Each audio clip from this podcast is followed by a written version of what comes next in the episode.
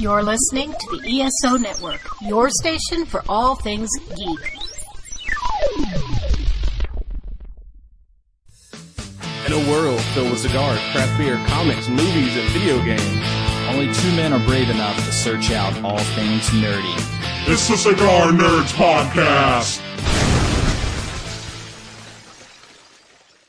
And welcome to Cigar Nerds Podcast. I'm Smoking Joe. I'm Brad Jackson. Halloween edition. Man, you like October just because that's the one time you can do that, and sometimes, like, it be relevant. yeah. I mean, I do it all the time, but this time of year, it's relevant. yeah, so this is our last episode before Halloween. And what are we smoking? We're going to go big today. What are we smoking? we we definitely went big. Um, so we are smoking the CAO 60 Torque. Now the name is very misleading. Well, I, I guess maybe not because it's an 8 by 60 yeah, so it's a big bastard. I mean, it's not like something like something like I mean, we've had 770s. Like we smoked the Diablo, like El Diablo mostly, and that's a 770. But 60 ring gauge at eight inches, like even like you know your standard uh, uh, but a Churchill size cigar is like seven by 52. So when you go eight, but then you also go bigger ring gauge, I mean, this is a massive bastard. yeah, this is uh not a cigar for the faint of heart. I mean, So- I mean, but is I got about the size of the digger, or is the digger bigger? um, I I think it's about the size of it.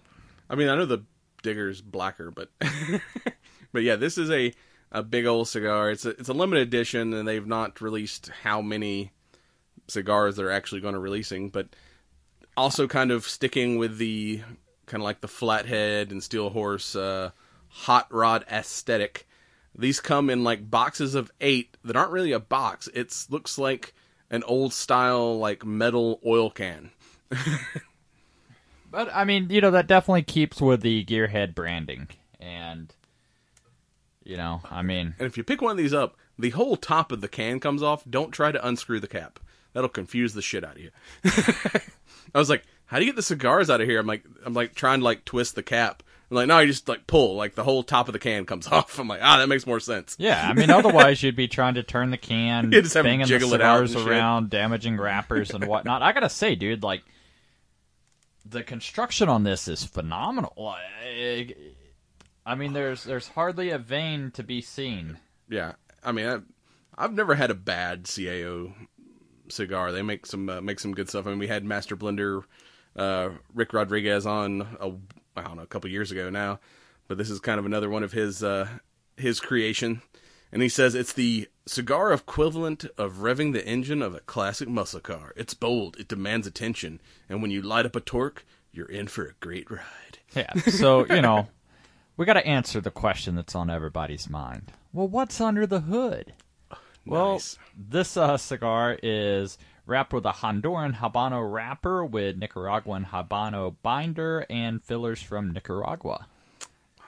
Yeah, and like it's and also if you're a podcaster out there, this is probably the most dangerous cigar to smoke while trying to record because it's so damn long that it hits like the pop filter on my microphone. Like we, I have to like consciously, you know, lean back to take a puff or keep the cigar like pointed to the side because I've already hit my my microphone twice. I'm gonna burn this bitch down before we're we're done with this episode. I mean, which might be fitting. Um, I guess.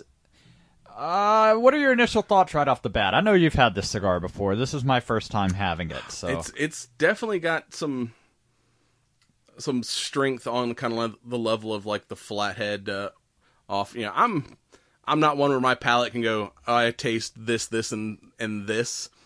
So I'm not. You know, like I said, my my palate's a little duller. I'm just like I know I like it, and I know if it's strong or not. But as far as like coming up with individual flavors, it's not as uh easy for me. So my thoughts are, um, I'm getting notes of cedar, leather, and just a a mild touch of spice. Um, Yeah, you got a little bit of that that woodiness to it. That uh, Which is kind of weird that it comes out of a tin can, yet it tastes like yeah, it's not what you expect. yeah. It's it's. I'm definitely getting a wood, but it's not like a like an oaky bourbony. It doesn't have that sweetness. to No, it. it's it's definitely more of a, a, a cedar. You know, I mean, uh, the, so far, I mean, it's going to take me a long time to get you know in, in, into the uh, Yeah. the Maybe- guts of this cigar, but you know, We may not be able to talk about the finish. We may be able to talk about the midpoint one by the time we get to the end of the episode because the last one of these I smoked was about two fifteen ish. which happens to be longer than the movie that we're discussing this week. yes, and since Ah, which is a good thing that movie did not drag out for two hours and fifteen minutes. oh yes, uh, since it is Halloween, we're talking about the newest Halloween movie, Halloween Kills. And if you're gonna have to fight uh, Michael Myers, you should probably call in the Strike Force. StrikeForceEnergy.com. Use your promo code Cigar Cigar Nerds for twenty percent off your order. Get all caffeinated before you do battle with the undead or super strong, not you know Dude, insane I, guys. I like the the old or OG. You know, just call it the shape. The Shape of You. I remember that song. Oh God, this has already turned horrible. Well, spoiler alert. So did the movie. now there's no hook for people to listen to the rest of the uh. episode. Nah, it's it's it's not. I will say before you know, it's not as good as the first Halloween from 2018, but it has some good stuff and some bad stuff. I mean, it's worth. I was entertained by it, but it didn't make. I it wasn't as good as the the last one we talked about when we talked about the first 2018 Halloween, and we'll get into that in just a moment. Ch-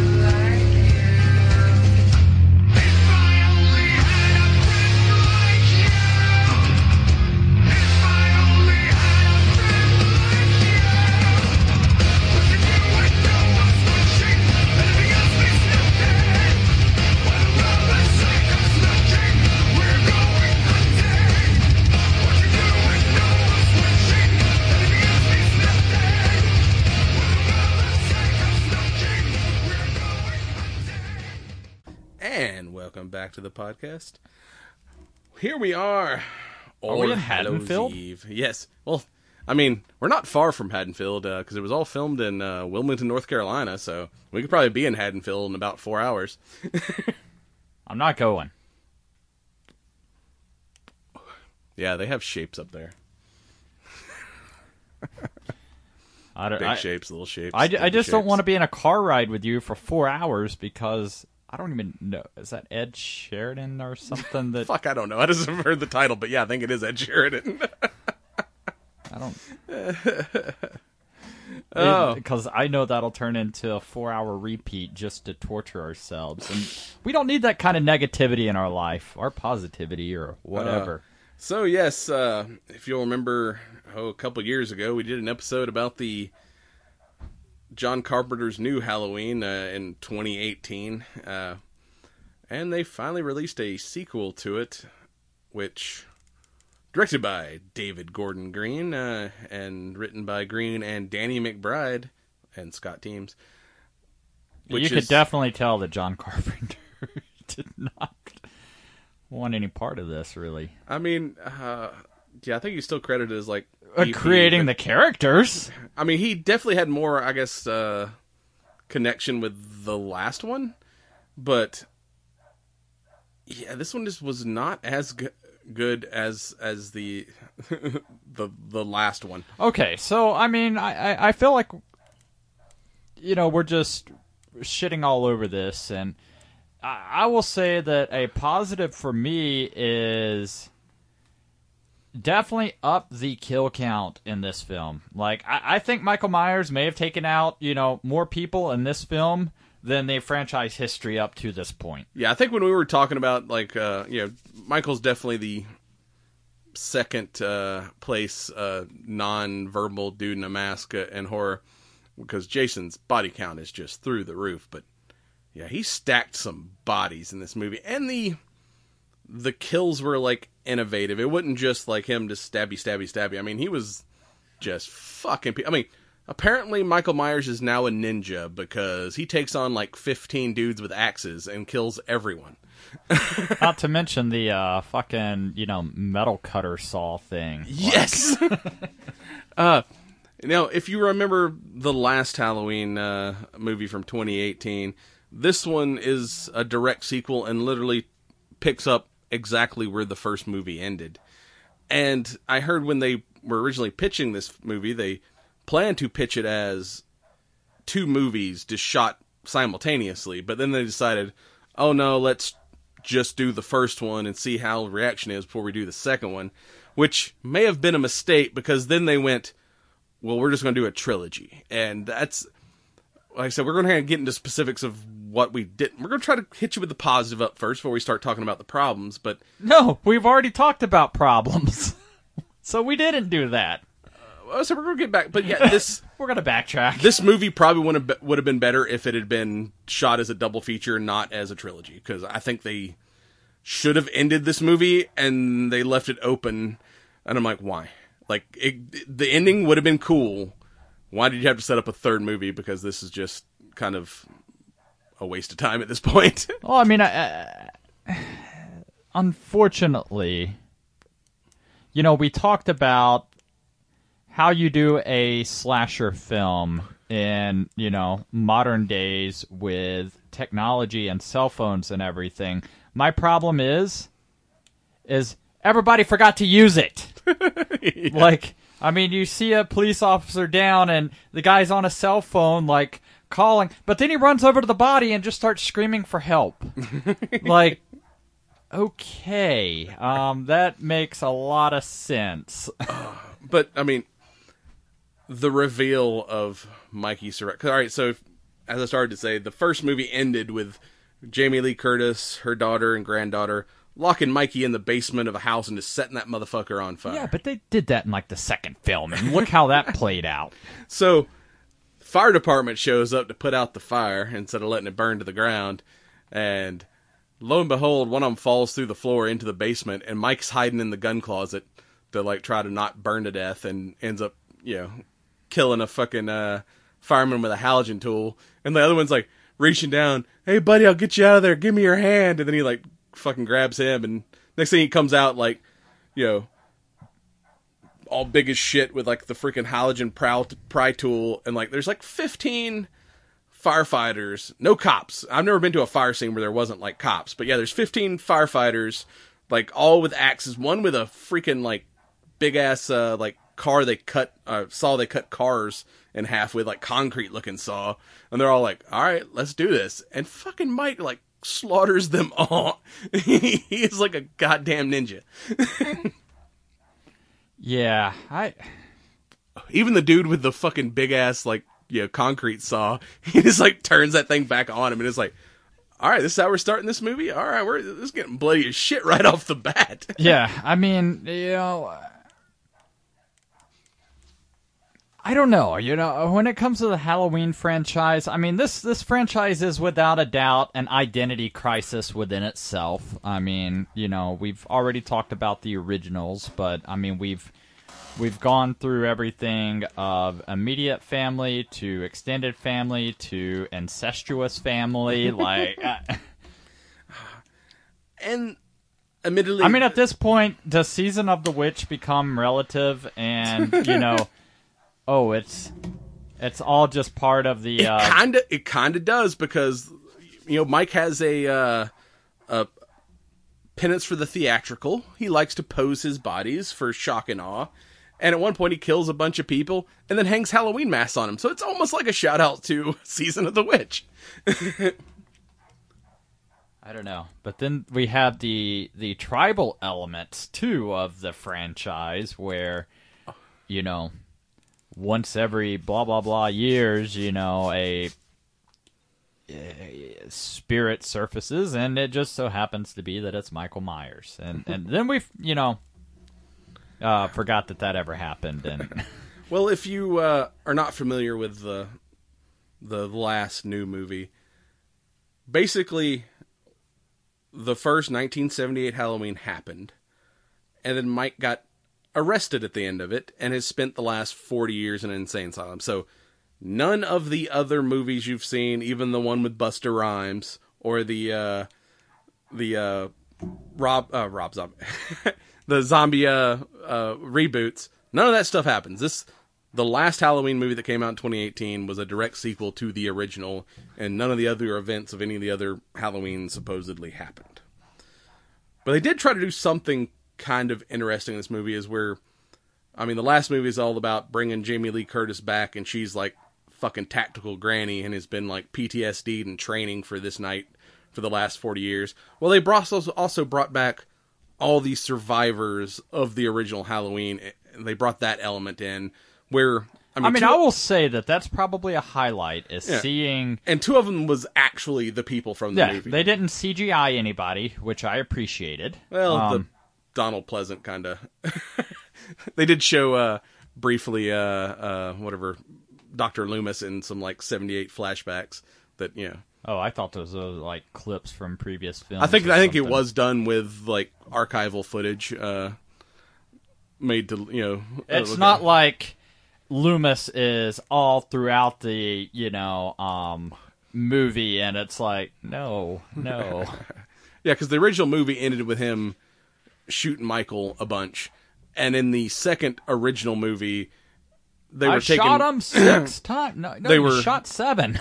taking him to the hospital, and he rose up. Oh, and Oh, never mind. Continued fighting, but in this reality, they kind of showed what happened after Doctor Loomis shot him, and he goes missing.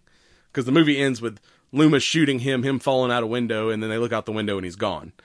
Well, in this reality, the cops chased him around town, tracked him back to his old original house where he caught one of the cops, and one of the other cops, like, fucking accidentally shoots his partner trying to get him. Well, when he runs out, like, all the cops are out there, and he just surrenders, and they take him off to the insane asylum. Uh, but yeah, it. I mean, the two ladies in the movie uh, were at the actual original actors from 1978. One was the uh, Dr. Loomis's assistant who survived, and one of the two kids that were being babysit by Laurie Strode in the original. But then the other two characters, which was the boy that was being uh, Tommy, that was being uh, babysat, and another uh, whatever um, I can't remember his name now, that had an encounter with Mike on the street when he was running away. Those were replaced by new actors. Those weren't the original actors, but uh, but you know the the two girls were you know from the original film, which was kind of cool. Yeah, I Yeah, mean, Anthony Michael Hall plays the the grown up version of uh, Tommy, Yeah, I don't know. This was and Robert Longstreet as Lonnie. for modern times and as uh, well prepared as uh, Jamie Lee Curtis's uh, character was. Like all of a sudden, we went straight Salem witch trial with pitchforks and stuff. That's what was weird to me was. Yeah, the You whole know- town is like, we've had enough of Michael's shit. Like, we're gonna put. But you didn't do mob and fight- anything that No, they just accidentally kill like some other crazy guy that happened to bust out of the hospital at the same time, and this went all full like psycho mob. Yeah, I don't know. I very much see that uh just like Season of the Witch, this is how the witch trials play out. yeah, and even Jamie Lee is like, Michael's turning us into the monsters. Y'all have got to like get your shit together. But that's so as badass as the first new movie was, with Jamie Lee Curtis being badass tactical grandma. She was literally in the hospital this entire film because she got Oh, yeah. stabbed in the gut last movie, and this takes place the next day, or well, not the next day, like five minutes later. This movie starts. So yeah, she's does nothing except kind of lay in a hospital and talk about the past with because uh, the the sheriff that uh, got stabbed in the neck in the last movie he survived. So they're in the hospital together talking about old times, and he he tells her is like, no, this isn't because she's like, this is my fault. Like Michael's coming for me, and everyone else is getting in the way, and he's like, no, no, this is my fault because I had a chance. To I end it. stopped them from killing him because I was like, there's been enough death. But I that was a mistake. I should have let Doctor Loomis fucking finish him off, and uh, we wouldn't be dealing with this That's shit the now. thing is, can he be finished off? Like, because he got fucked up in this movie and still got up like nothing. I mean, he's not like Mike, uh, whatever Jason, where we know he's a at a certain point in the movies he became a paranormal entity. Where see, I and I kind of felt like Michael's just fucking got that, uh, you know, strength. well, I, I I feel like they went that direction with this film, and you know, like, well, just making him so much more larger than life. well, let's theoretically say because he's, we know he's, you know, basically Sam Hain. a psychopath, but if he's like I've seen people that like literally that have some kind of mental issue like that do not feel pain like a normal person would. So unless you legit kill him, stabbing him a bunch of times just does not he shakes that shit off. Yeah, he feels no pain. Or at least that's what it looks like in the movie, the way he acts when he gets fucking stabbed and beaten and shot a couple times and just kind of shakes it off like Why gonna rub some dirt on that. I you know I feel like I guess in the Halloween universe nobody's seen a zombie movie ever. You know, headshots and double taps are very effective. Confirming your kill is also effective. Like I don't understand like Oh, he's got a knife in him. Okay, he's done. Everybody turn your backs. Walk away now. Oh, he's not done. like Oh. yeah, and it's like no one can shoot in this movie either. Like you see the cop that accidentally shoots his partner in the 70s, and then he starts trying to shoot him as Michael's walking out of the house. He's not even running, and this dude is just missing everywhere. And then later on, you get when they decide Dude, to have like you ever tried to shoot a shape that shifts later on when and uh, teleports?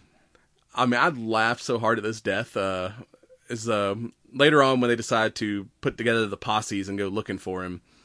Uh, there's a doctor and a nurse, which the one dressed as a nurse is the doctor, and the one dressed as the doctor is a nurse. Uh, you know, her her husband's a nurse. Uh, with the two girls from the original movie, are they're one of See, that that was the other thing that I have a issue with, is the precursor to the slasher genre. What's happening? Like, there's no teenage, pro- you know, promiscuous activities yeah. Even going in the last on. movie, there was there was like- no there was no uh, sex, drugs. I mean, there was maybe some there was some drugs, but little drinking. But yeah, they wouldn't. It's like you know the horror movie. Somebody got get naked. There's, Yeah. no ti- there's no titties in horror anymore. Or at least not like you know modern.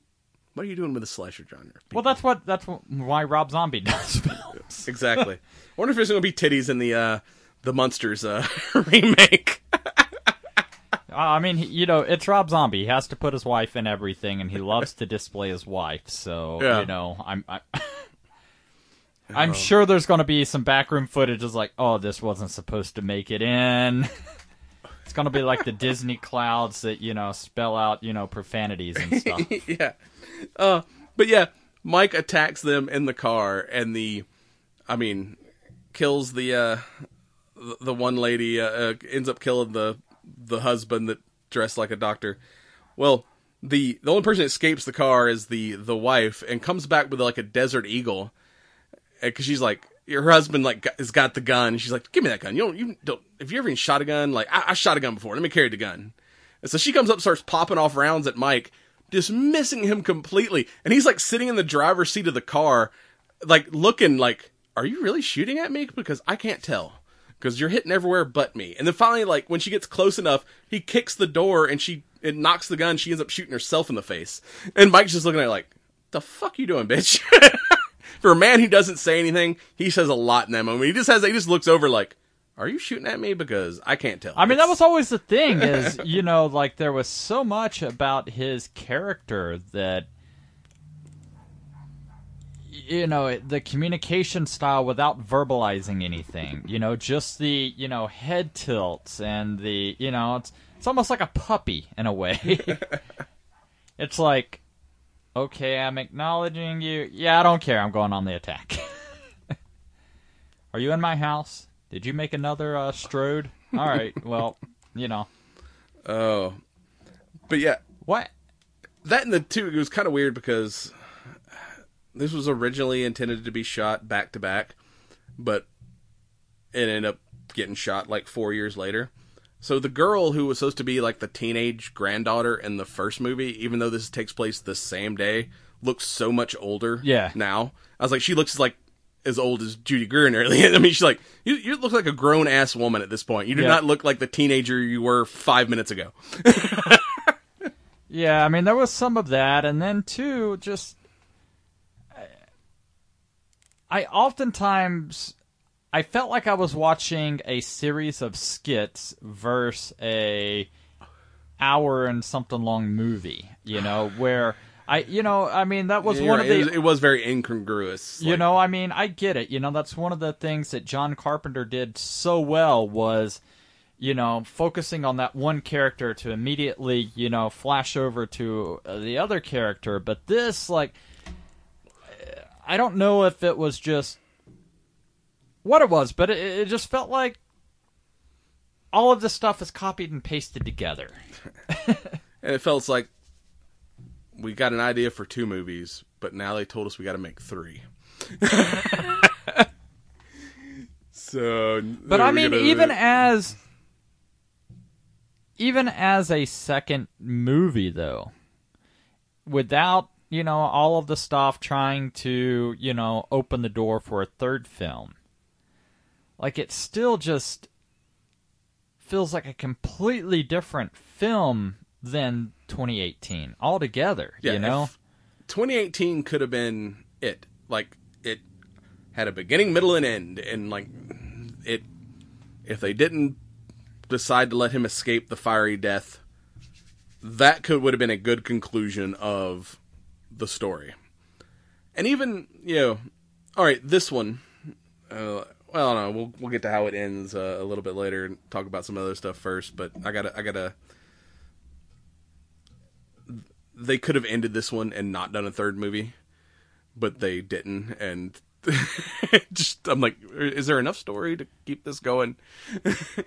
At this point, like you know, Well, I mean, I think there's always enough story to keep it going, right? I mean, oh, it was. I mean, dude, we had 40 years, uh, you know, between timelines, uh, between then and now, and then we tried to make then now, and I, I- don't know. Barry fucked up the timeline. Yeah, damn it, Barry. Uh, but I did. You're talking about skits and how like there's so much incongruous things. and all the movies, like the original Loomis house, not Loomis, um, Myers house where Michael grew up, has always been like that's the thing he's going to go back to, and it's always like this abandoned and crappy house that is like, oh, that's that's the that's the Myers house. We don't go there. But no, in this reality, someone bought the house and restored it and is like living in it, and it's like these two gay guys, uh, Big John and Little John, which their characters were fucking hilarious. oh yes, Uh, like at one point, like the local kids are like fucking pranking them and shit, and uh, and, he, and they're like, "Do you know whose house this is?" This is you know, gives them the whole Michael Myers like story. He's like, "He's gonna come and get you," and then and like the one dude's like all like full on Halloween, dressed like a pirate, and the other dude's like just smoking weed up in the up in the lounge, listening to like old like big band Halloween songs and shit. But when fucking Michael Myers comes in their house, and they're like, he's like, "Look, Big John, there's there's somebody in our house, and it's not not kids, it's it's a, it's an adult." And he's like, "Oh fuck no!" And it starts taking all his jewelry off and shit. It looks like you know when you see a girl going to get into a fight. I mean, he's like starts taking all his jewelry off, and it's like and pulls out this like itty bitty like paring knife. He's like, "We're gonna get this motherfucker." I got this knife. and the other dude grabs uh, the big, a normal size no, bitch, and he's like, "I got this knife." It's like, Ah, but when Michael kills bro, them, you got a letter opener. Kills them both. Like he does, you know, like at least like poses them together in like a nice loving embrace. I mean, since you know, he's like, I had to kill you because you were in my house, but you know, we cool guys. You know, you know, I'll put y'all in the lounge and put on some music for you. but yeah, those two guys were like were were freaking great. I I I, lo- I love those characters. But yeah, like you said, it felt like a skit within the movie. It, it didn't didn't feel like it fit into like the plot at all. But like I said, it was it was kind of a cool sequence of the film. And the after he kills all the firemen, he goes to like Laurie's neighbor's house is like the first place he stops, and is like in like this old couple's bathroom, and uh yeah, the old couple was funny when he comes in and like friggin' you know pulls the the one dude out, fucks him up, and goes in, and the wife like pulls out like a big ass knife, and he's like, "Huh, I need a ranged weapon. Let me grab this like frickin' uh, light bulb and then stab you from across the room with this light bulb." But then when he drags the husband back in and like throws him up on the island, uh, kitchen island, and it starts pulling out knives and stabbing him, I was like, I was there with the man. She's like, "What the fuck is he doing? The guy's already dead." I'm like, "No, no, no. He's trying to find the best knife." He's testing each knife in this house to see which one he wants to like use as his like you know signature uh, kitchen knife. He's like literally like, nope, don't like that one. Stab, nope, don't like that one. All right, yeah, this is a good one. I'm gonna keep this knife. yeah, see, I kind of, you know, that that that sort of took me out of the moment with the film, and I, you know, I, at first I was like, oh, this is cool. You know, this is a throwback to, you know, the original Halloween's where he goes into the old couple's house and you know ends up uh, taking a, uh, you know, the butcher knife off the counter, and you know, this I was just like, okay yeah, I'm like he's just now it's like out. like it's a cartoon like it, it became comedic and i'm Yeah, like there were so many deaths in this movie that were not horrific. They were funny. Yeah. I mean, I was like this. I mean, it definitely had some like I don't know if intentional or not. I mean, hell, Danny McBride is one of the freaking writers, but became like like you said comedic. I'm like, it was like it just kind of took me out like. If I could, uh, I was like, I was like, ooh, yeah, that's that's nasty, but that's fucking funny. yeah I, I i don't know i mean there were just certain things that i, I don't know it just just didn't sit right didn't have the the same the same feel. And i mean you know the halloween series has always had you know its bout of different directors and everything else right? I mean that's why it's the cluster that we know it to be and why we can love it for what it is but I did like when the uh, the two ladies from the originals driving around looking for him, and they see these kids, and it's the same like dirtbag kids that prank the the gay couple, uh, eating candy in the park, and she runs up to him, she's like, "What are y'all doing?" And she's like, "It's Halloween. We're sitting here eating candy, lady." He's like, "Have you seen anybody walking around?" He's like, "Yeah, there's some dude in a freaking mask. He's trying to play peekaboo with us." He's like, "Over there, some freaking pervert." He's like, "Hey, uh, he's over there behind that tree," and she's like, "Get the fuck out of there!" And he's like, he's like holding their friend's like severed head or at least his like bloody mask. You never see the the kid uh, get killed, but he's you know got it got the dude's mask and it's all bloody as shit, so you can assume. But then he like goes after the people in the car and like homegirl like grabs like the candy bag and starts putting bricks in it. Like Amanda's like, "What the hell is she doing?" I'm like, "Oh, this is improvised weaponry 101. She's about to fuck somebody up." i've made a frail a flail yeah, it just goes up and starts trying to beat him with a pillowcase full of bricks. I'm like, "All right, that's she ain't going down without a fight." I mean, that, that's all right. That's yeah, pretty inventive.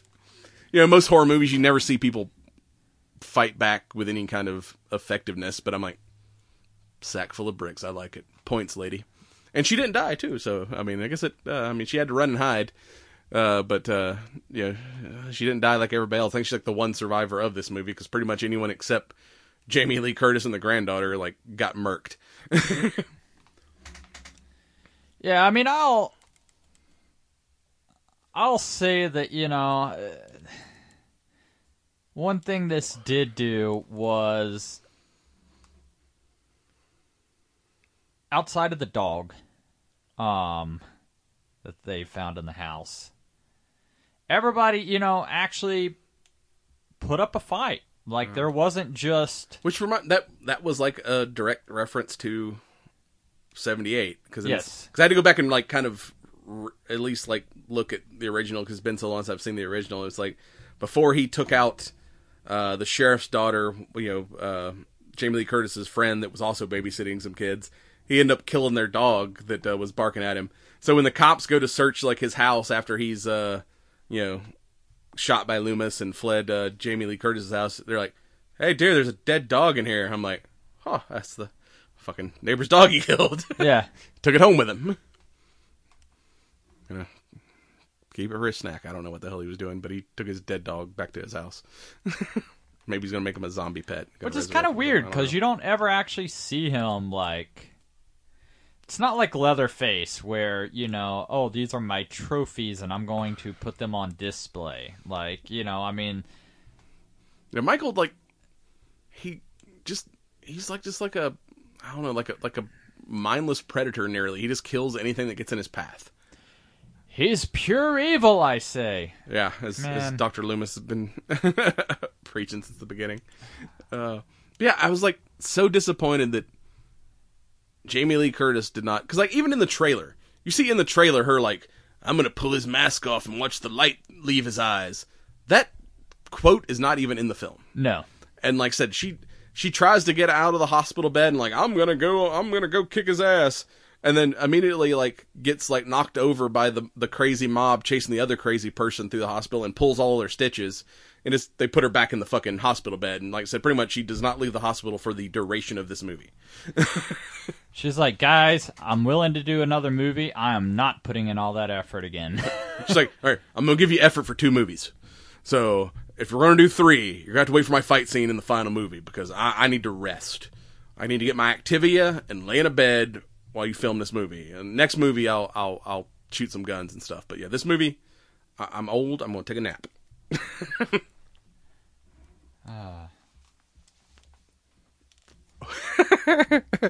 I do like when they because they're I mean but by this point bodies are stacking up in the hospital. So the the cop that uh, got stabbed in the neck that's her that was there in the seventies uh, ends up getting put in the same room with her, and she's like you know Hawkins like are are you are you alive? Do you, do you remember uh do you remember you know, when we used to hang out and shit? And he's like, are you still crazy? she's like fuck you. I was like all right that's funny. It's like two old friends talking shit in the hospital. I I mean, it's a fucking hospital, bro. What else you gonna do yeah, in there? like you still breathing? Yeah, you still fucking crazy?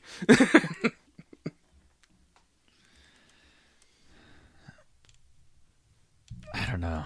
The whole lynch mob thing just did not make sense to me.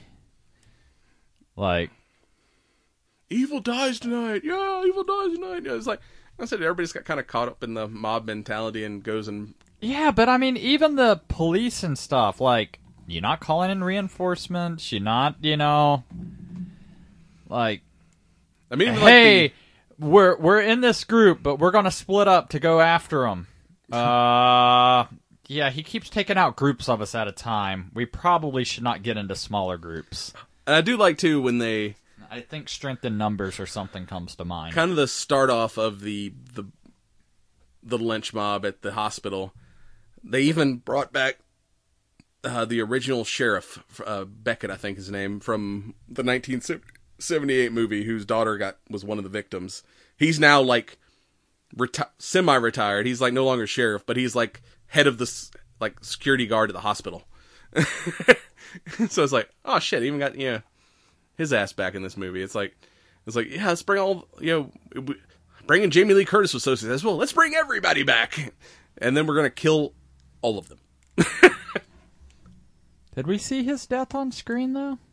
Well, I know he gets cut. I don't know if he dies because you know they eventually after the first failed. I mean, at this point, if you don't see a corpse, I'm I'm I'm having a hard time like ruling, hey, this person's dead. Yeah. So yeah, it's after the first kind of failed like mob thing, you know, uh Jamie Lee Curtis is like telling her daughters like, you know, we have to end this. Like uh if you're not going to let me get out of the hospital, you need to go kill this motherfucker. And her granddaughter apparently like went off with one of the groups to try to and they figure out, "Oh, he's not looking for he's not heading to the hospital. He's not going after uh, Granny. He's trying to get back to his house. And like everyone he's killed has kind of been in a straight line to his house. So let's go there. And with uh, you know Lonnie, who was one of the original characters and his son and her, and of course, Lonnie goes like, "All right, I'm going in by myself. You kids stay out here, and I'm gonna die in five seconds." And then of course, her and the boyfriend goes in. She gets killed too, or he gets killed too. And you think they're gonna kill her. Well, Judy Greer shows up and stabs him with a pitchfork and like takes his mask and's like, "Hey, you want your mask, motherfucker? Come chase me!" Wee and like you know goes running off. So of course he follows him and it's a trap and pretty much like exactly like she did in the first movie where she's like crying in the basement until he comes looking at her and then she's like, "Ha, I got you, motherfucker," and shoots him in the face. This time it's like she's led him into an ambush of like, and even the old sheriff's there and Tommy's there and he's like, sheriff's got his gun and he's like, "Hey, Mike, it's Halloween, so every, we figure everyone deserves one good scare," and they just like beat the fuck out of him, stab him, shoot him a couple times. And it's like that's where the movie should have ended. If they had like finally, you know, the town raises up to defend uh, Laurie and finally kill this motherfucker who has been killing everybody. Done. Two movies. That would have been a been a disappointing ending because Jamie Lee Curtis played no part in that other than sitting at the hospital.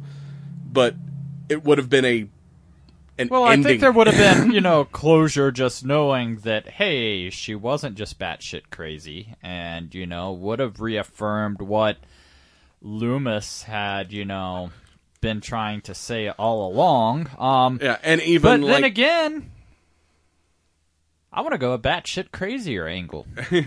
Well, even then, like you know, and Judy Greer like you know stabs him in the back and stuff like that, and then like he's like, "No, go take care of your daughter. Like we'll we'll fin- we'll f- deal with this." And as the sheriff's coming up to do like the coup de the crew d'etat, and finally put one in his brain. Oh, he pops back up, stabs the sheriff, kills Tommy, fucks up all the other like you know gang that had been beating the shit out of him. And then you know Judy Greer sees none of this, goes to like check on her daughter who's got like a broke leg now, and like she's like, hmm, I'm gonna go upstairs and and look out the window and see if I can tell what Mike was looking at. And oh no, he survived and shows up and like now kills her too. So it's like, yeah, it's like the next movie is gonna be Jamie Lee Curtis, you know, on like you know, swatted out going on a vengeance spree. But yeah, if they'd just finished him there, it would have been a complete story. But I'm like, do we have a continue? But then again, like my problem with it is dude's been blown up, he's he, you know, he's had bullets, he's done all of this like at no point do you see him like seeking medical attention or you know, patching himself up. So like that to me indicates that there's some paranormal shit going on. Like Yeah, they never actually say it, but you know, Yeah. what if he has been like possessed by a demon all these years? get, and, like, and this dude can you know fucking traverse at a steady walk more than i mean i get it you know slow is smooth and smooth is fast but damn like this is a big dude always wearing you know fucking boots and everything else like he's not tromping through you know quietly like and we know he can drive. We've seen him steal cars in previous movies. Like even in the first movie, he stole like Doctor Loomis's car when he escaped the uh, insane asylum. But like, nah, I'm just I need my exercise. I've been in the hospital for the last forty years. I need to like get some get some reps in. I'm just gonna walk uh, all the way across. yeah i've this seen what staying in the hospital does to this bitch i don't want to do that no more. yeah. Oh, But I, you know, theories. So I get it. You know, Michael's a kid. He commits a heinous murder. heinous But- murder. What? Oh, heinous. My bad. Heinous, yeah, heinous with a H. Um, the entire time that Loomis has had direct contact with him over the duration of what this eighteen year period or whatever. Well, when we catch up with him in the first new movie, it's a different doctor. Loomis had passed away sometime in the past. So I don't know how long Loomis was treating him before this new doctor. into his teenage years. yeah. Um, and then new doctor takes over. What if it's been ingrained that Michael, you're just evil? What if he's evil because he's been told he's evil? Yeah, that was Loomis. because you you know became along. a product of that environment.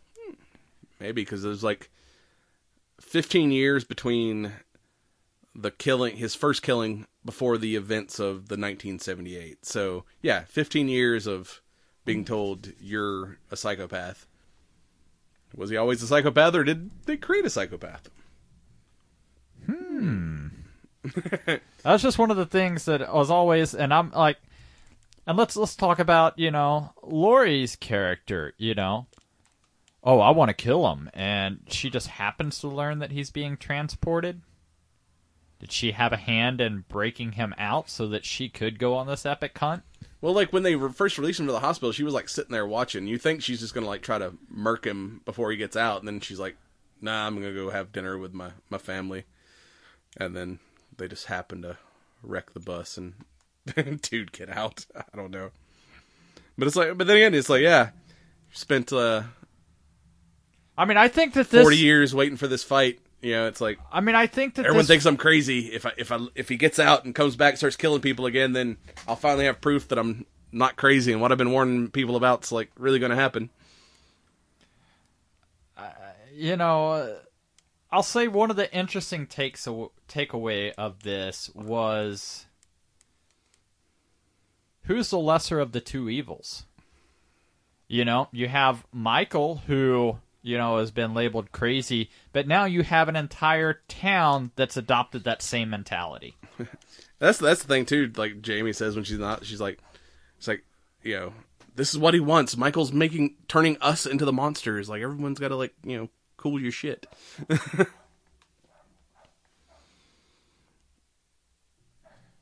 I don't know. It was just from a psychological standpoint, you know, just an uh, an interesting takeaway that on a otherwise yeah, pretty abysmal, you know, experience in my opinion uh with this film was like, eh, well, there were a couple of things that at least made me go, "Huh. What if?" Yeah, I mean, highlight wise, I got to say the they definitely upped the level of kills. Like all the kills looked really cool and were kind of like new and just graphic, with the exception of the Michael becoming a ninja and fighting off fifteen firefighters with axes, Well, which I was also kind of didn't like the fact that you know once he's unmasked, you know, I mean they don't directly show the face, but I'm like, could have did without that. But then again, like when he's unmasked and then he's surrounded by the, the angry mob, it, I, I do like that moment where he picks the mask back up and puts it on and then looks around like, all right, let's go. it's like, I'm like, all right, it's kind of badass. I've donned my cape. let's do this, motherfuckers. Oh. But yeah, if if if that had been the ending, the town rises up and finally finishes off the boogeyman. I would have been cool with that ending. But do we really need a third movie? and what are they gonna do? Is this is this one gonna start five minutes after the last movie, like this one did, or are we gonna be like, uh, Mike went on his killing spree and decided to fuck off for a couple years, and and now he comes back. you know, what's the?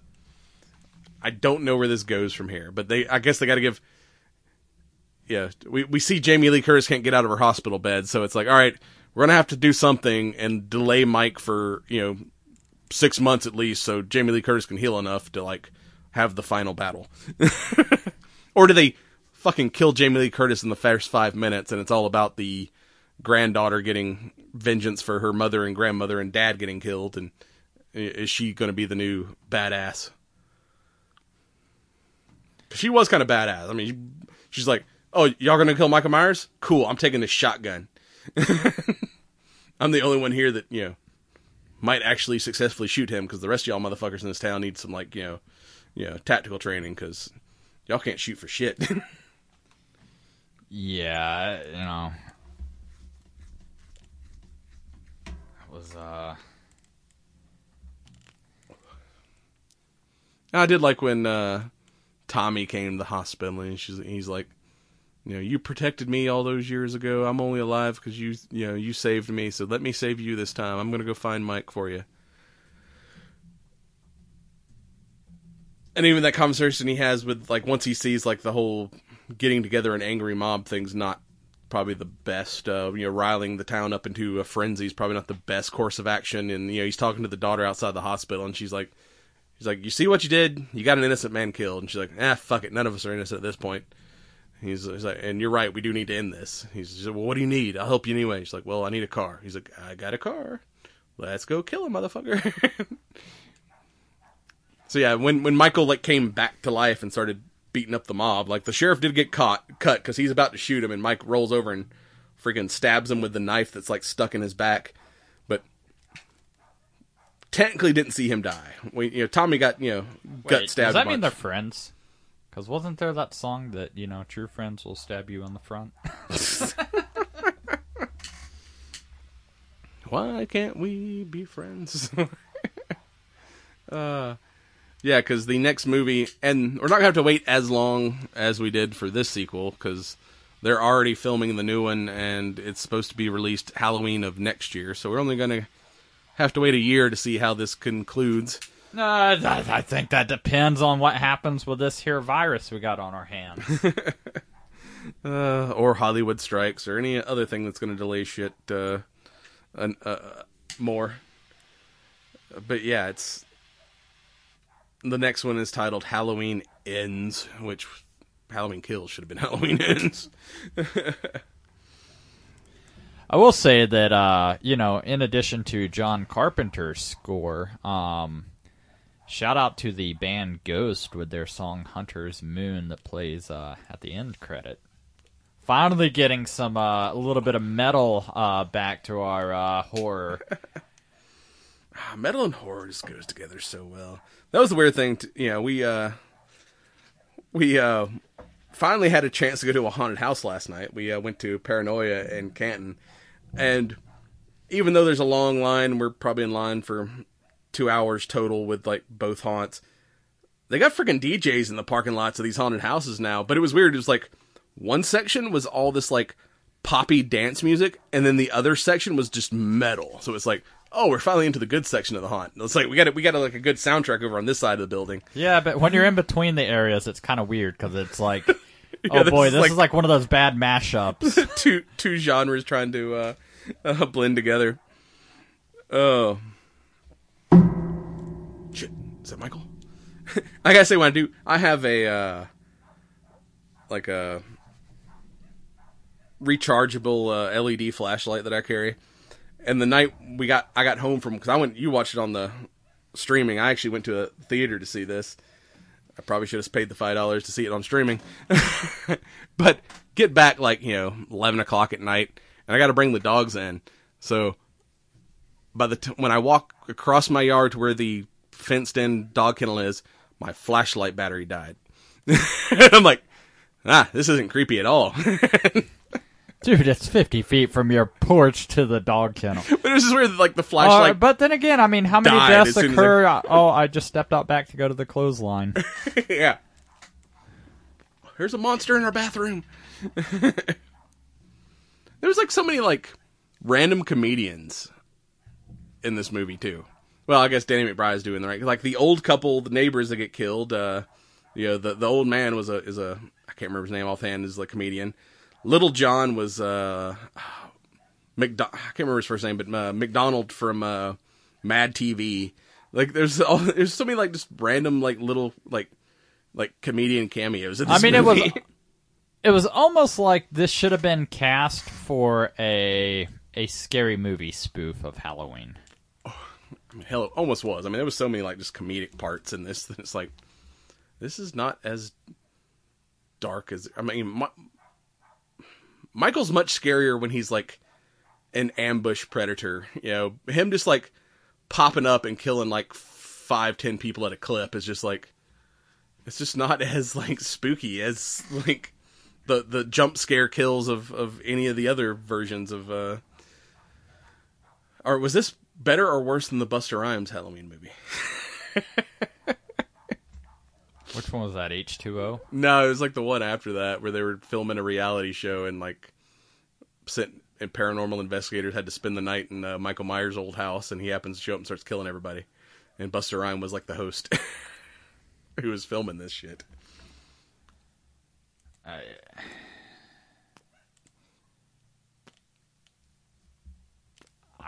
think that I, I I would say that that's probably better than this. I mean, at least that kind of stayed like Had a consistent Well, story, even though it was part like, of the part of the issue is you have such amazing return of the cast and everything else. Like there was such a strong foundation that nothing was done with it. You and know, the, it and lost. the last movie was so good that where this one falls short makes it probably even worse because you were expecting a great movie. It's not like you know Halloween eight or nine where it's like, all right, it's we, yeah, we, we've seen we're, this. we're used to being cheesy, so this is just kind of more of the same. Where the 2018 movie was such good, and I think you, I I'm pretty sure we did an episode on that. And you, we gave that one like now, high, uh, r- you know, ratings, but was it so good, or did this just make it seem like so much better? I don't know. I like the 2018. I mean, I gotta say, I, I I did enjoy it. Um, I'm not gonna, you know, I hindsight, I probably should have went back and rewatched it so it was, you know, a little bit more fresh on the brain. But I was like, it's fucking Halloween. Like, you know, it doesn't take rocket science to figure out the. especially this one starting the second the last movie ended. But you know, at the same time, it was. I don't. I don't know. You know, the these make Rob Zombie's films look fucking phenomenal. Like, Yeah. And I like the first the Rob Zombie Halloweens. The second one got a little wonky, but the first one was pretty good. Even though they did like a lot mean- more, uh, they tried to like explain why Mike is the way he is, and went a whole lot more into like his backstory. yeah, and made him like an abused child and shit. Where I think this ver- where he's like, oh, he's just evil. Like we don't have an explanation or a reason for it. He was just born fucked up. Uh, is kind of how they've always gone with the original Halloween uh, franchise, or you know John Carpenter's vision of it, which I think makes him even scarier. That there isn't like a reason. You know, he's just fucked up. We're trying to give him a little backstory and say, "Oh no, he was an abused child," and shit like that. Was Well, I think it's it- human nature to you know try to try to find the good in shit, right? And try to you know like as humans, we need an explanation, and you know what if the explanation is, hey, there's just bad people that exist in the world, and you know nothing, you know, to justify, nothing's going to change it. It's you know. or even like you said, it turns out some kind of paranormal, like oh, like his mom was reading the Necronomicon or some shit. You know, that's why he's like, you know, could take so much damage and and just shake it off. You know, giving it some kind of like paranormal explanation at the end of all this is yeah m- maybe a, a I, I don't know. See, I think at that point it's just going to feel like a cop out, and then and it's never going to end if that's the case. predictions for the uh, next movie. Uh, is this one going to take place immediately after this one? Are we going to get a time jump? Well, I think Are we going to finally see his face? I mean, I, I I thought I saw an article where you know the it's going to take place like three or four years later. Like it's already been determined um, that yeah, that's you know on. it uh, not going to you know be okay now we're going to pick up right where we left off it's like no we're going to skip a few years ahead and Well, apparently the the sequel is like pretty much already filmed. I think uh, it said uh, whatever movie, uh, and this is uh, from Wikipedia, so I don't have a better source to cite that. But if Facebook can cite it as uh, fact checking uh, articles, I guess it's gonna. You know, according to Wikipedia, which may or may not be accurate, said on July 19th of 2019, a spokesperson for Blumhouse Productions confirmed that Halloween Kills and its sequel Halloween Ends will commence production and filming. So they they filmed both of these at the same time uh, and started filming in September of 2019. Uh, so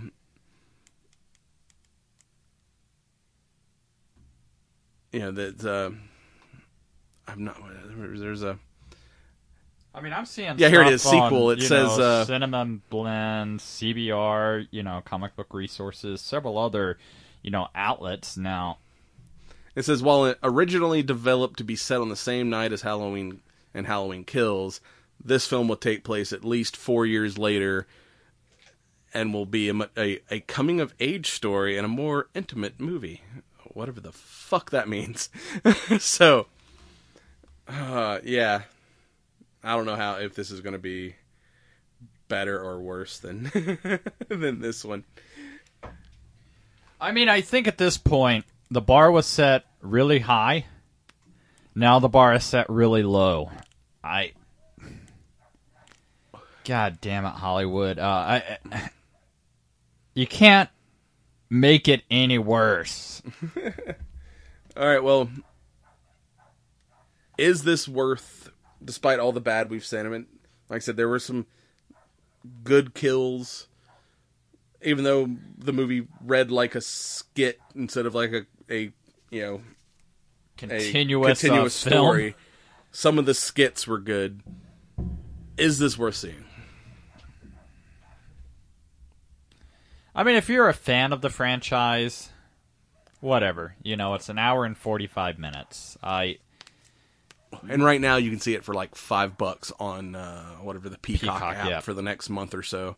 yeah, I think it's on there for sixty days, so it's already been out a month. So yeah, you got Yeah, so I'm I may not uh, recommend going to a theater and seeing it, but I think it's worth seeing. If nothing else, like if when the next movie comes out, you know, you'll be caught up on what the fuck's going on if you decide to see the third movie, which I probably will. Like I said, it to me, it's worth seeing. I don't know if it's worth seeing opening weekend in a theater. I would not go out of my way, but if you, you know, already have Peacock or you just, you know, hey, whatever, eh, fine. Watch it for, you know, whatever. I mean, these are my thoughts, my opinions, you know, somebody that But if from Has- the trailer you're expecting Jamie Lee Curtis to rise up and kick ass, that's not going to happen. And that was probably the biggest disappointment of this movie is that nothing from the trailer came to be. yeah, so um uh, going through what's going to happen with the next one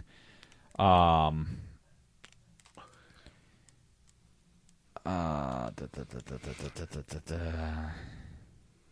yeah, the director quoted to Collider there's a jump.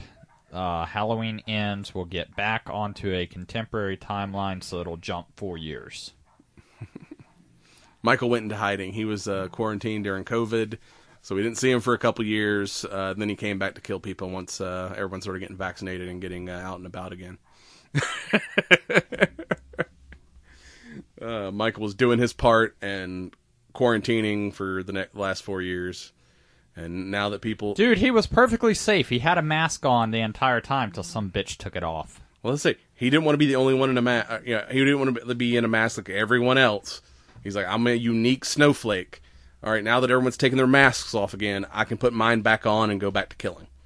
That's that's what's going to happen in the next movie. So, what do you think of? Uh, well, we're not even. I, I may have hit the halfway point on this. Like, I still got a good uh, five inches of cigar, or four or five inches of cigar on this like eight inch bastard. So we are far from complete on this smoke, but what are you thinking on this uh, on the halfway point here? Like the strength is is is stay good, and it's not a Maduro, it's the Habano, so there's no sweetness, but like I said, this a little, little I mean, peppery. um, There's enough complexity and flavor.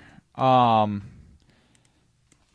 it's a very consistent smoke. You know, it's not like, oh wow, there was a you know immediate you know flavor profile change from the first third to the halfway point or anything. I mean, and and that's one of the things that CAO does really really well is they create very consistent you know cigars, especially everything that has been in this uh, Flathead lineup. I mean, I don't think I've smoked anything out of the Flathead series that I haven't enjoyed yet.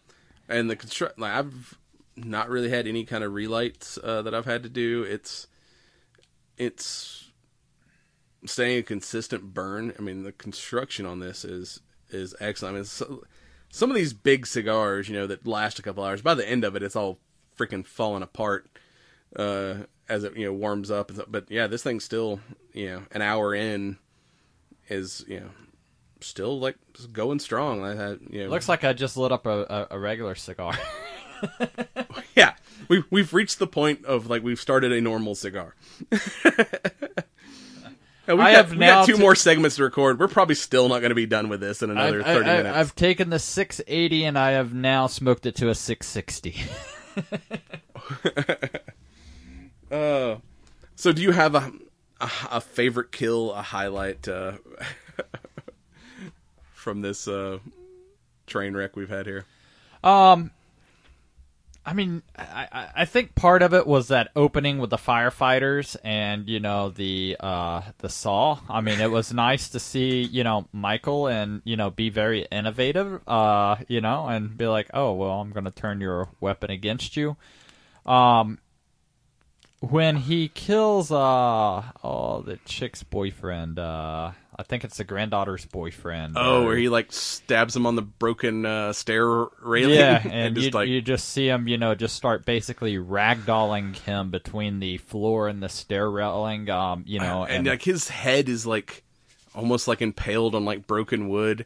And then the daughter's downstairs trying to lure him down to like, and she's like, "Come on, you want me? Come fucking kill me!" And he starts like walking down the stairs and looks over, and dude's still like breathing, and he just reaches up and snaps his fucking neck, and it's like, see, Michael knows how to confirm his kill. yeah, You know, that's where the lynch mob, uh, y- you know, needed to take some notes. It's like if if you're going to do this, you need to be prepared to, you know, go all out. Like at this point, you've declared war. You you know, Oh, and uh, when he kills the neighbors and he starts testing all the knives to figure out which one he wants to take with him, that just made me laugh. I thought that was hilarious. And then uh, later on, when Homegirl is trying to shoot him with the Desert Eagle and is like just missing horribly, and he's just kind of looking like, "Are you really shooting at me? Because uh, you're hitting Yeah, everything she- except me." she and totally then forgot to throw the bullets. and then kicks the door and she shoots herself. And he's just kind of like, uh, I'm disappointed. I didn't get to kill you. This was very unsatisfying. like that one was, I was like, all right, that's pretty, that's pretty fucking funny too. yeah, I was like, I can't think of like a good kill that I'm like, that was awesome. Like, I just think of like the comedic kills that I'm like, all right, that made me fucking la- laugh inappropriately in a horror movie. Yeah, unfortunately, I I have to hope that's what they were going for. You know, um, and and, And that, I, that, that I final, that final other- surprise when they surround him and it's like, yeah, we think everyone deserves a good kill on Halloween. Ha ha. And then try to beat the shit out of him. But Michael just puts his mask on, has that like, all right, let's go moment. I mean, that was cool, but doesn't fit Halloween. I just, Well, I I'll say that this film too was vastly different because all of the other Halloweens are so dark. yeah. This one was in a lot more lighted environments than we previously have seen. I think we've seen way more of Michael than we've we've had in uh, uh, any other movie. Uh, well, like I said, give it a shot. See what you think. Make your own opinions, because we're just a couple dumbasses smoking cigars in a shack. We may be wrong. You may find this hilarious and think it's an awesome movie. If you do, let us know. And if you have one of these 660s, let, let us know how that went. You know, like I said, but You mean big- six eighties? yeah. It's called the 60, but yeah. Fucking 860s. Uh, let us know what you thought of this, but I'm telling you, set aside time. This is a cigar for I ain't got shit to do today. I'm going to chill and watch a football game or This might be my new Super Bowl cigar. Yeah, cuz this is a probably a 2 hour if you're like hot boxing it, you can probably get it in, in 2 hours. If you're just regular smoking, letting it rest, having a conversation, this is going to be a two and a half hour smoke for you. So set aside the time to enjoy your day. This is a good, this is a good smoking rib cigar because this is going to last a couple hours while I'm, you know, waiting on the grill. Now maybe, yeah, two of these uh, to get through like a, you know, a pork butt. Because yeah, this is I hear is like a, a damn long smoke. And with that, we'll Don't be- worry, honey. I'm just gonna go and have a cigar. You were gone half the day. Yeah, I only had one cigar. And with that, we'll be right back.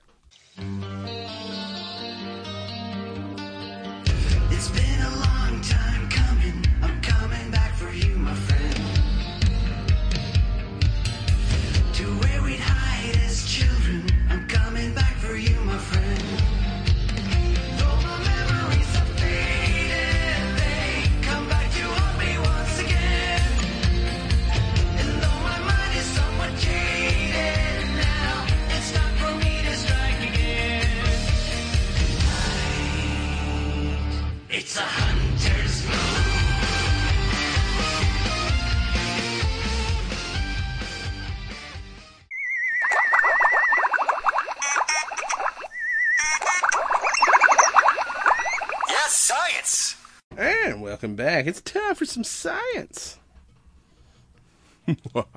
This can't be as bad as that movie. Well, uh, let's start off with a little little weaponry talk. Um,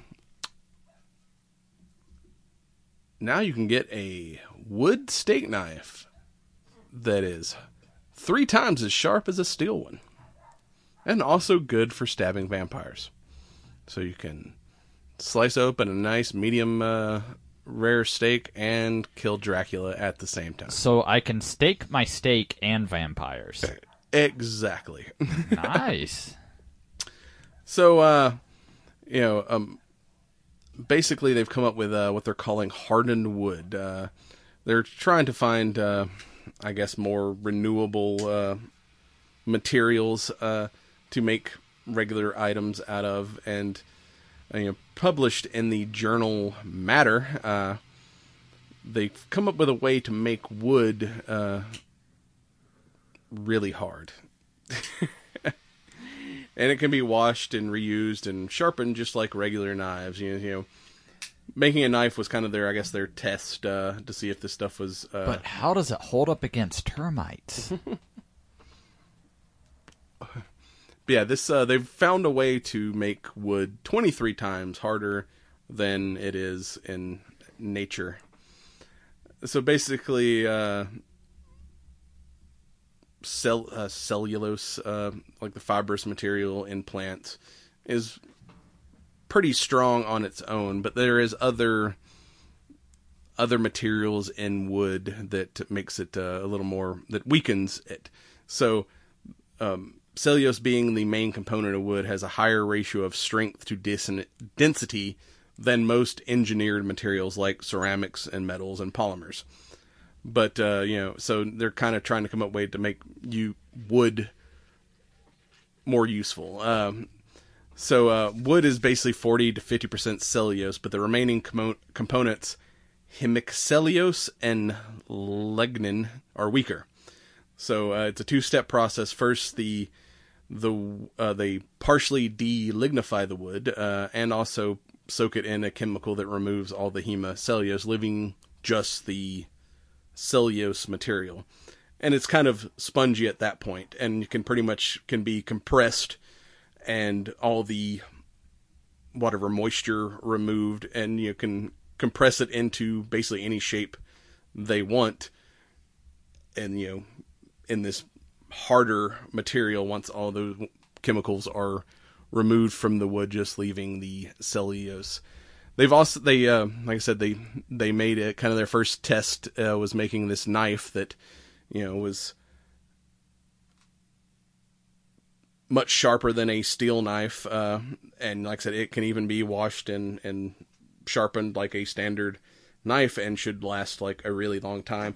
The other test they actually made nails out of the same wood material and drove them into like hammered three boards together with these wooden nails and tested them afterward and there was no loss in sharpness or you know of the the wooden nails even after being repeatedly hammered into wood boards.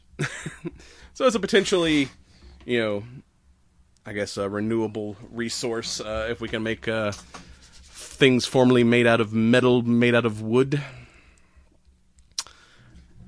Save the trees, man. Smoke the trees, man. Well, uh, on from that to biker gangs in space. A new a German motorcycle company, Hookie, has developed the first two-wheeled lunar vehicle concept. Uh, you know, as we're kind of uh, I'm so disappointed. This looks nothing like Tron.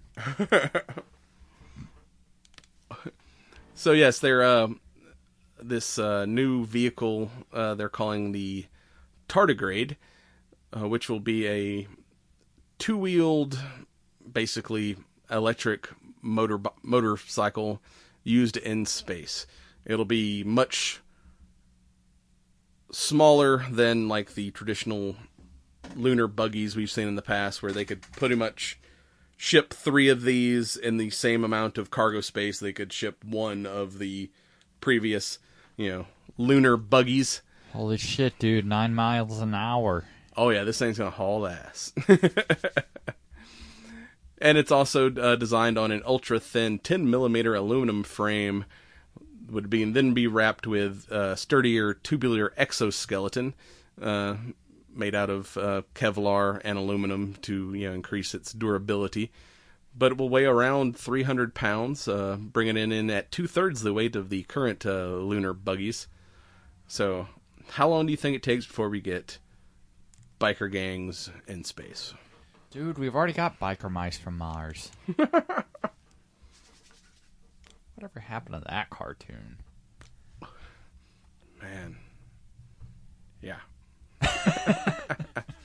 right now, it remains a concept, but is quickly becoming a reality. Uh, they are w- well underway into building the first kind of uh, production, or well, I guess uh, not production. Are we but, sure uh, of like color codes in space and stuff? Like, are we going to piss off, you know, alien biker gangs?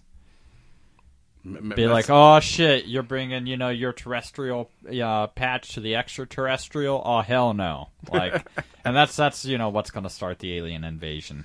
Yeah, they're they're kind of uh, I guess like uh, first prototype uh, will be presented uh, at this month at the ADV Overland exhibition at the Petersen Museum in California, as NASA pushes for a human presence back on the moon. Can we call it Space Angels? You think the Hell's Angels will have a problem with that? The Meteor Men. uh, space bikers.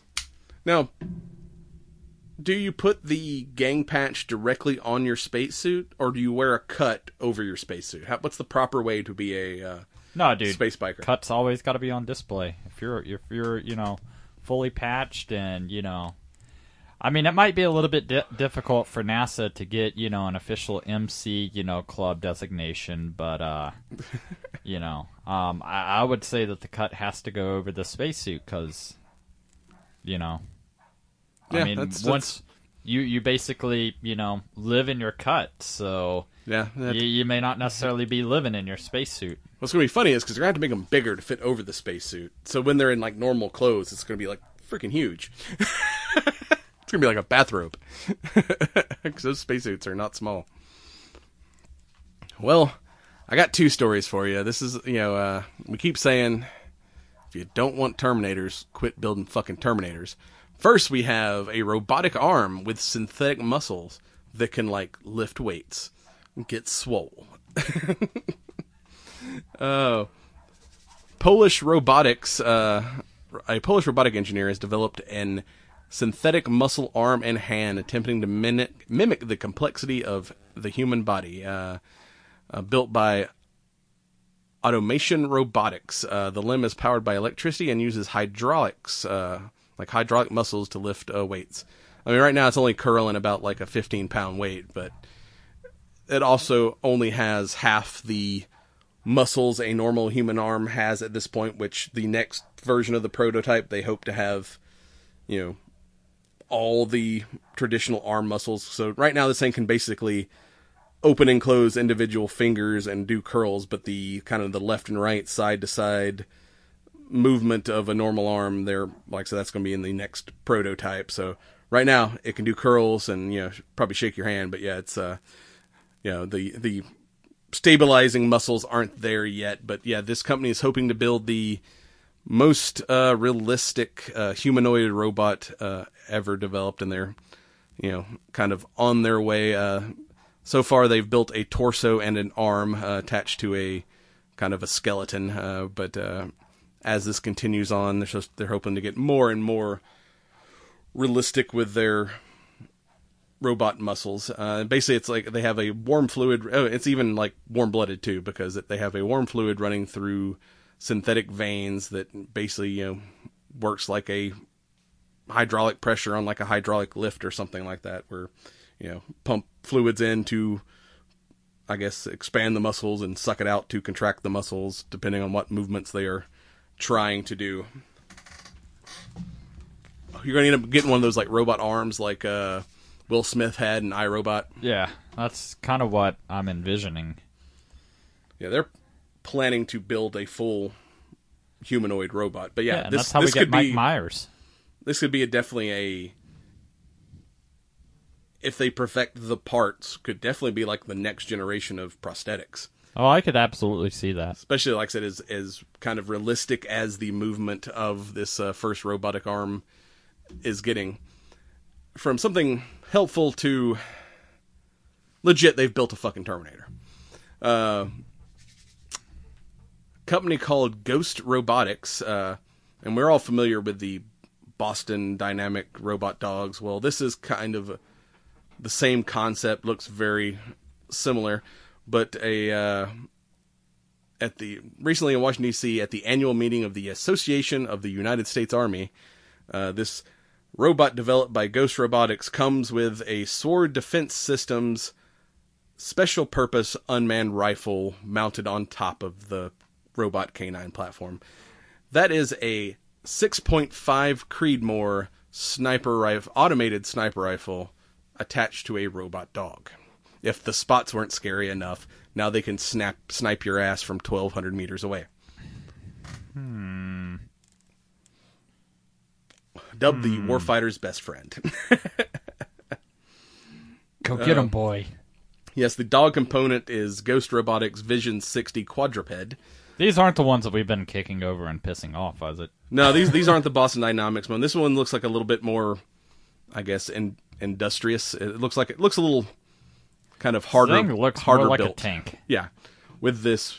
If anyone remembers K9 from Doctor Who, that, that's what the gun kind of looks like. It's like this this weird head shaped uh, contraption with like a, I guess, a camera or scope in there. But yeah, they're uh, Well, let's just hope ammo for them is as difficult to come by as it is for us. Yeah, it will use 6.5 Creedmoor, but allows uh, to also use 7.62 by 51 NATO, aka your 308, uh, depending on ammunition availability, and can be loaded, uh, unloaded, and uh, clear malfunctions remotely. And they're saying it is the future of unmanned weapon systems. But you know, anyone who you know, they try to, you know, calm people down saying that uh, you know this is not going to be a Terminator. There's no AI involved. Nothing is is autonomous. This will all be controlled remote controlly by a humanoid, But the, a but the human operator. problem is that remote control relies on a network, right? And what do people like to do with said networks? Yeah, suppose these things will have to be operated by a human driver, and supposedly uh, uh, That Homeland doesn't Security mean that it's not a batshit human driver. uh, and supposedly, uh, according to popular science, that uh, this has already been adopted by Homeland Security and Special Operations uh, sniper groups. of course it has. So yeah, yeah. Even though, oh no, a human has to control this weapon. There's no autonomy or AI. They assure until we decide to add one in version oh. 2.0. That or, you know, we do such a great job of making sure that all of our military equipment is removed from places of mm. operations. Yeah. This could never land in the wrong hands, right? See, th- this is how fucking scary like Skynet and Terminator. There's literally a Pentagon policy that states that all robotic weapons should be under the control of a human operator. like this is such a worry that we had to pass like led you know fucking government legislation like no, you're not going to give AIs to our automated weaponry. But how well does that work for murder and other laws? yeah, exactly. Right? Just because it's a law doesn't mean that otherwise there wouldn't be lawbreakers. Hmm. So for now, if the robot dogs are kicking in your door, it's being remotely controlled by somebody. But uh, in the future, they may kick your door in on their own. I mean, at at the same time, though, I mean, much like my puppies at home right now, a a, a spray bottle of water really gets their attention. There's got to be some electronics. I mean, can you just spritz it with a spray bottle and? if you if you can get close enough. But yeah, these things are. Uh, it's not like it's a like a an AR. th- It's like a sniper platform they've added to this thing. It's so it's meant to engage you from distance. So yeah, just keep a lookout That's for it. robot dogs I- on I'm your getting perimeter. the uh, Super Soaker 12 billion. uh, Or isn't that isn't that how Johnny Five came alive? He got struck by lightning in the field and developed a personality. What happens when one of these dogs gets struck by lightning? we get uh, Frankenwolf. Frankenwolf. uh, but that's all I got for you this week. Uh, I'll be right back with some news.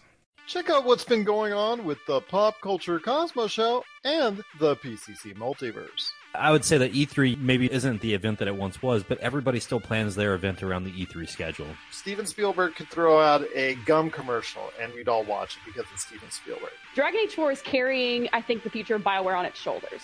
That's the Pop Culture Cosmos Show. and the PCC Multiverse. Catch our shows on Worldwide Radio seven days a week and right here on the ESO Network. And now it's time for all things nerdy in nerd news. And welcome to Nerd News. Yeah, news. And in this segment of news, uh, we're going to talk about our most recent round of trailer dumps. Trailer dumps. Yeah, the first one we're going to talk about is uh, a little film uh, starring Dwayne Johnson as Black Adam. And I gotta say, I, I don't know anything about this character. Like, I not that deep on it. I think he's like a a villain in the Shazam universe. I mean, because he's got looks like a similar costume to Shazam, except it's black. And it looks like he's a bad guy in this trailer. It looks like he like electrocutes a couple motherfuckers and sucks some, uh, drains some life out of some people. But looks pretty badass. What little they show of it yet? Because I mean, it's still yeah, I kind mean, of this is just a you know kind of a, a teaser. Yeah, Um, last week DC had their kind of kind of like the Disney's D23 where they show all the new upcoming shit. Uh, it's like DC fandom. So we got a bunch of new trailers and shit out of the DC universe. Uh, But I mean, we get Pierce Brosnan from Goldeneye. yeah, Pierce Brosnan is playing Doctor Fate. If you're familiar with the Justice Society of America, uh, gets a cool gold helmet and can see the future. I think. Uh, Yeah, I you know, it, like I love stuff like this because I don't know the backstories or anything else, so Yeah. it's like I get It's- to go into it without any preconceived Yeah, notions. it's not a Superman or a Batman. It's like, all right, we're we're dealing with like the DC Guardians of the Galaxy. It's like, all right, it's the the C tier list heroes that I'm not 100 percent familiar with. So there's less of me going, man, this doesn't, this is nothing like the source material. And it's like, all right, cool. This is just some cool superhero shit that I know nothing about.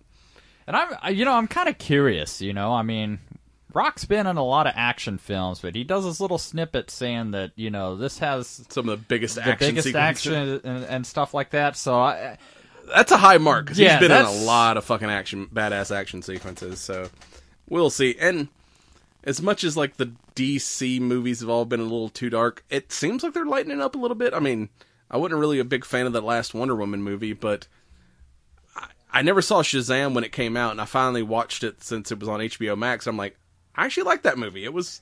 It was pretty entertaining and fun, which is unusual for a DC movie. Well, I think they've been trying to take a little bit out of the Marvel, you know, success story and, you know, work that into their repertoire and I Maybe they're finally getting it on the right direction. I mean, then again, you get a name like The Rock and I mean, I I know many female friends who don't give a shit about a superhero film, but you know, absolutely want to see, you know, kind of like Aquaman. Yep. Yeah, it's like uh, Jason Momoa is in this. We'll see it. We don't know nothing about the DC movies, but you know, fucking Jason Momoa shirtless for an hour. We'll we'll watch that, will you? so I mean, there's that draw as well. Yeah. Um, well, I guess since uh, we're talking about um, the rock and everything of that nature, how about a little uh, trailer we got for Red Notice? Yeah, I believe that's that's a Netflix one, right? Yep, uh, It's it'll coming out coming soon. out uh, November twelfth. Um, It's like a heist slash buddy cop film with yeah, I mean it's like a lot of attractive people. hey, I, I need to capture the lesser villain to capture the real villain. yeah, it's Uh, like The Rock is an FBI agent capturing the second best, second most wanted art thief, who is played by Ryan Reynolds, to go after the number one art thief, which is Gal Gadot, who looks smoking hot in this trailer. yeah. Um, I, just the dynamic between the two. I mean, dude, you got two fucking What enormous little- personalities. Like, what little they were together in uh, uh, Hobbs and Shaw, like the, the little sequences with him, because he had like a small I role in still haven't seen that in its entirety. But yeah, at one point, like uh, Ryan Reynolds shows up as like a CIA agent that recruits The Rock to go on this mission with Jason Statham, and their back and forth is just fucking hilarious. So seeing that in a full length movie is going to be great. They have great like on screen chemistry. It's it's like their back and forth in Hobbs and Shaw was hysterical. I almost want to see Ryan Reynolds, you know, don the Deadpool uh, suit or something as a. Uh, what? I'm in costume. this is my disguise, man. Um.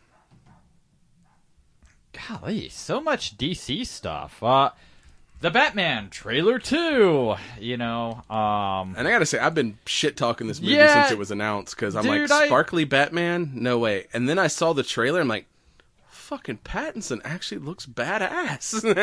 I mean, the fight sequence that they show in the trailer looked pretty cool. I'm like, and the new Batmobile looks like a 60s fucking muscle car. I'm like, no longer looks like a tank. yeah, I'm like, all right, this has got potential. I'm like, I, w- I, w- I doubted it until I saw this trailer, and then I'm like, all right, this might be legit. Well, I remember at one point too, we were you know shitting on Tom Holland, you know, just because at that point Never heard of never him. heard of him, you know, and I mean the only thing I know this guy from uh, is really Twilight. I mean, I don't. Yeah, and that's the only thing. I mean, he's done a bunch of movies, and everyone says they're all like he's a great actor, but I've just never seen any of the other films he's been in. But this looks legit. Yeah, I, don't- I don't know. I mean, dude, just I mean, as a person, I like I like him. He's like always funny when he's like on like interviews and shit. And he even he, he even talks shit about Twilight. He's like, yeah, I'm embarrassed to being in that shit. So he, he's he's like, you know, from all accounts, a good dude and a funny guy when you see him like you know in interviews and shit. So. Like I'm, I'm gonna give him a chance. This Batman trailer looks badass. yeah. Well, I also like the fact too that, dude, this is '90s era Batman. Like, this is Batman's heyday. Like. Oh, yeah. He's like a This was a few years after there was good, you know, live action Batman. Yeah, he he looks it looks more like it's based on like Batman Year One. It's like a very early on Batman where it's like, I mean, they show a sequence of the what looks to be his Batcave, and it looks like it's in an abandoned like uh, subway station. It's so it's like maybe the the really cool Batcave you know, under Wayne Manor is still under construction. So it's like it's like, you know you know new and you know not like you know experienced Batman. yeah, absolutely. And I think this is kind of cool too because it's not connected, you know, to the DCU. So, you know, in that regard, like I think it could actually be pretty sweet.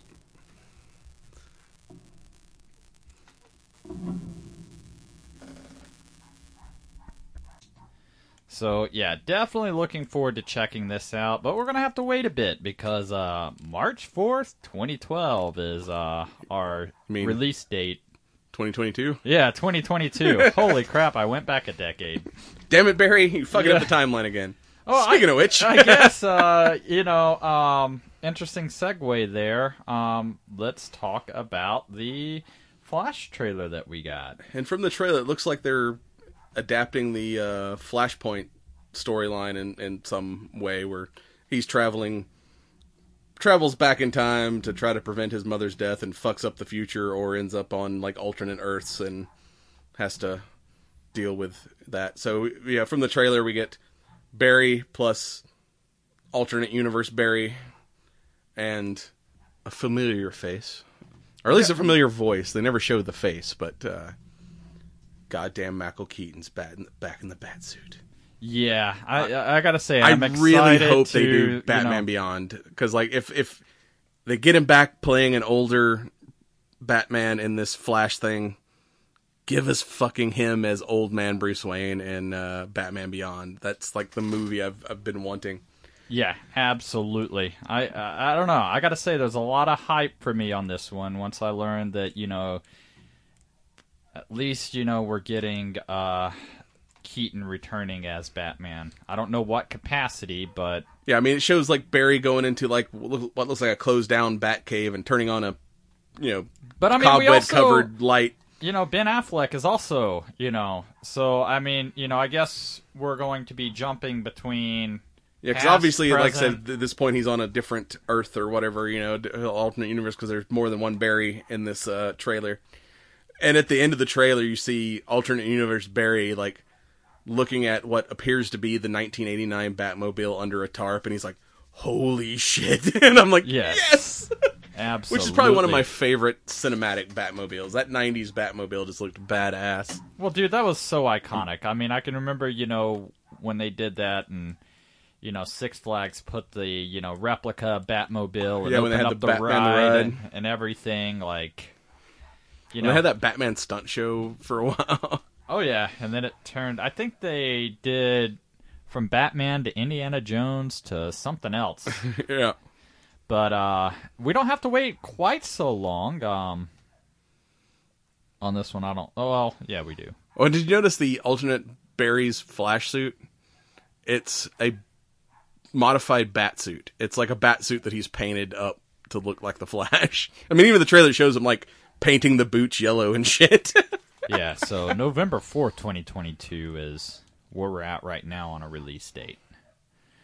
it's gonna be a gonna be a big year next year. Yeah. Well, I'm you know hopefully all, some of this COVID shit resides and you know we can get back to that. Uh, Yeah, it's starting to look like the that box office is starting to recover. We're starting to get some big movies in theaters. I think Bat- I've not seen the new James Bond yet, but I hear it's doing well, and you know, looks like the theaters are starting to make money again.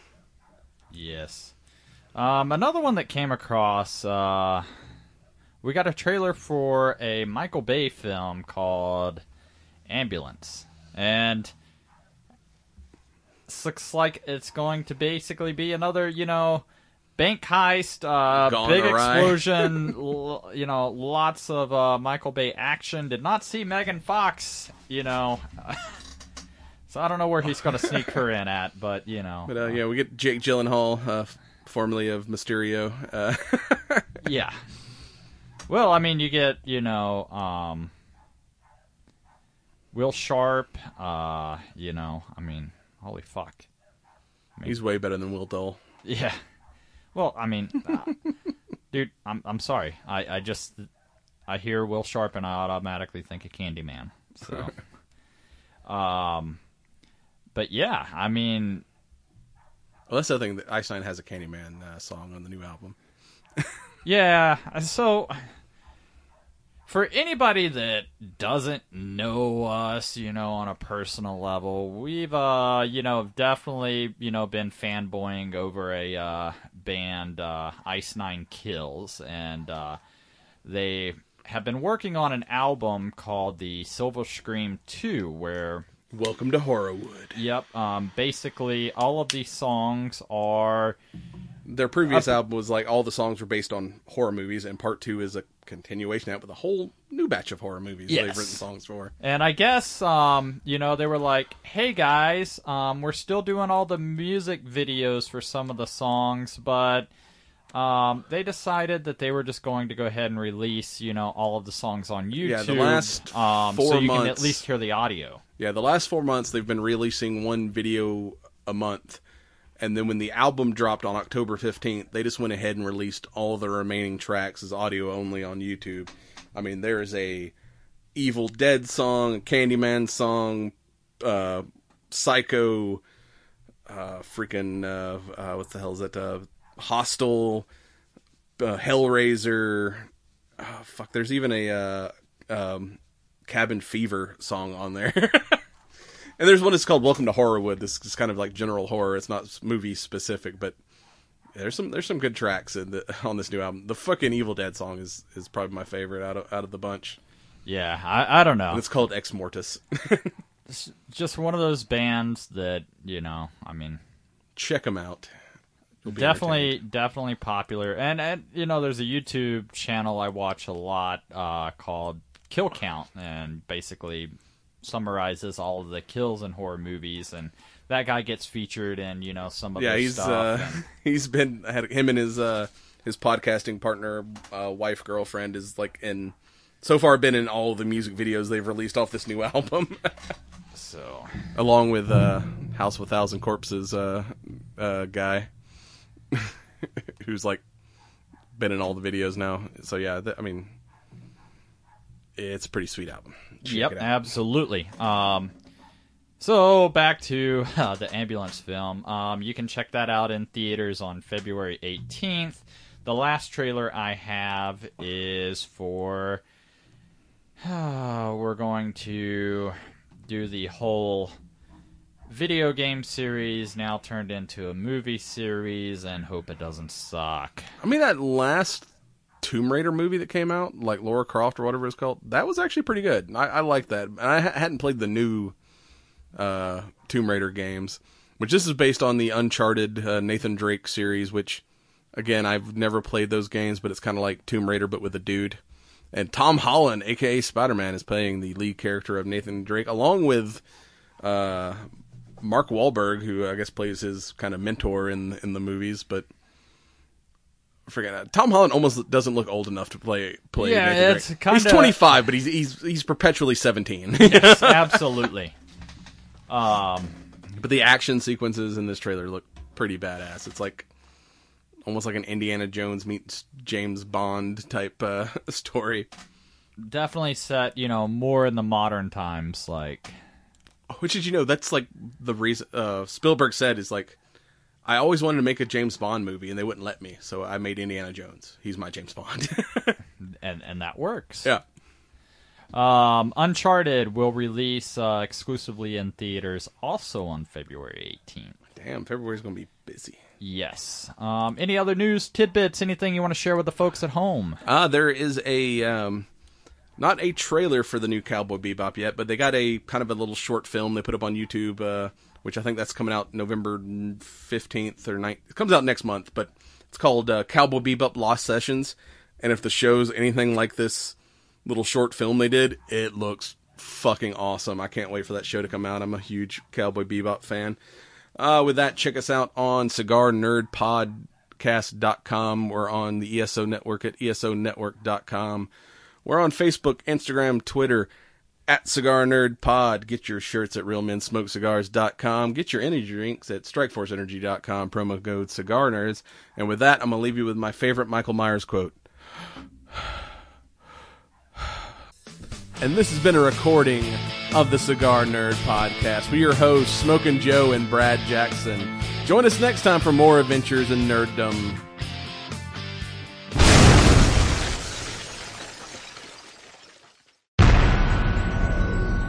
This has been a broadcast of the ESO Network.